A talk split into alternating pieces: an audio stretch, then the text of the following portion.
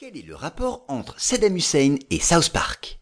Le lien entre les deux est simple. Saddam Hussein a été torturé avec South Park.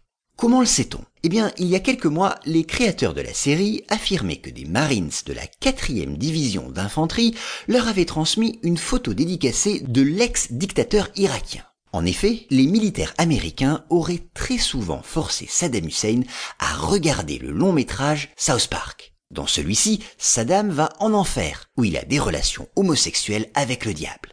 Et il a été aussi régulièrement représenté ainsi dans la série.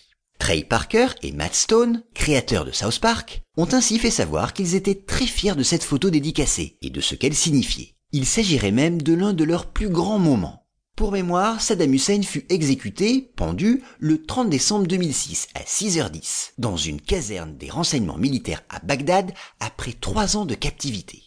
Trois ans plus tôt, la guerre initiée par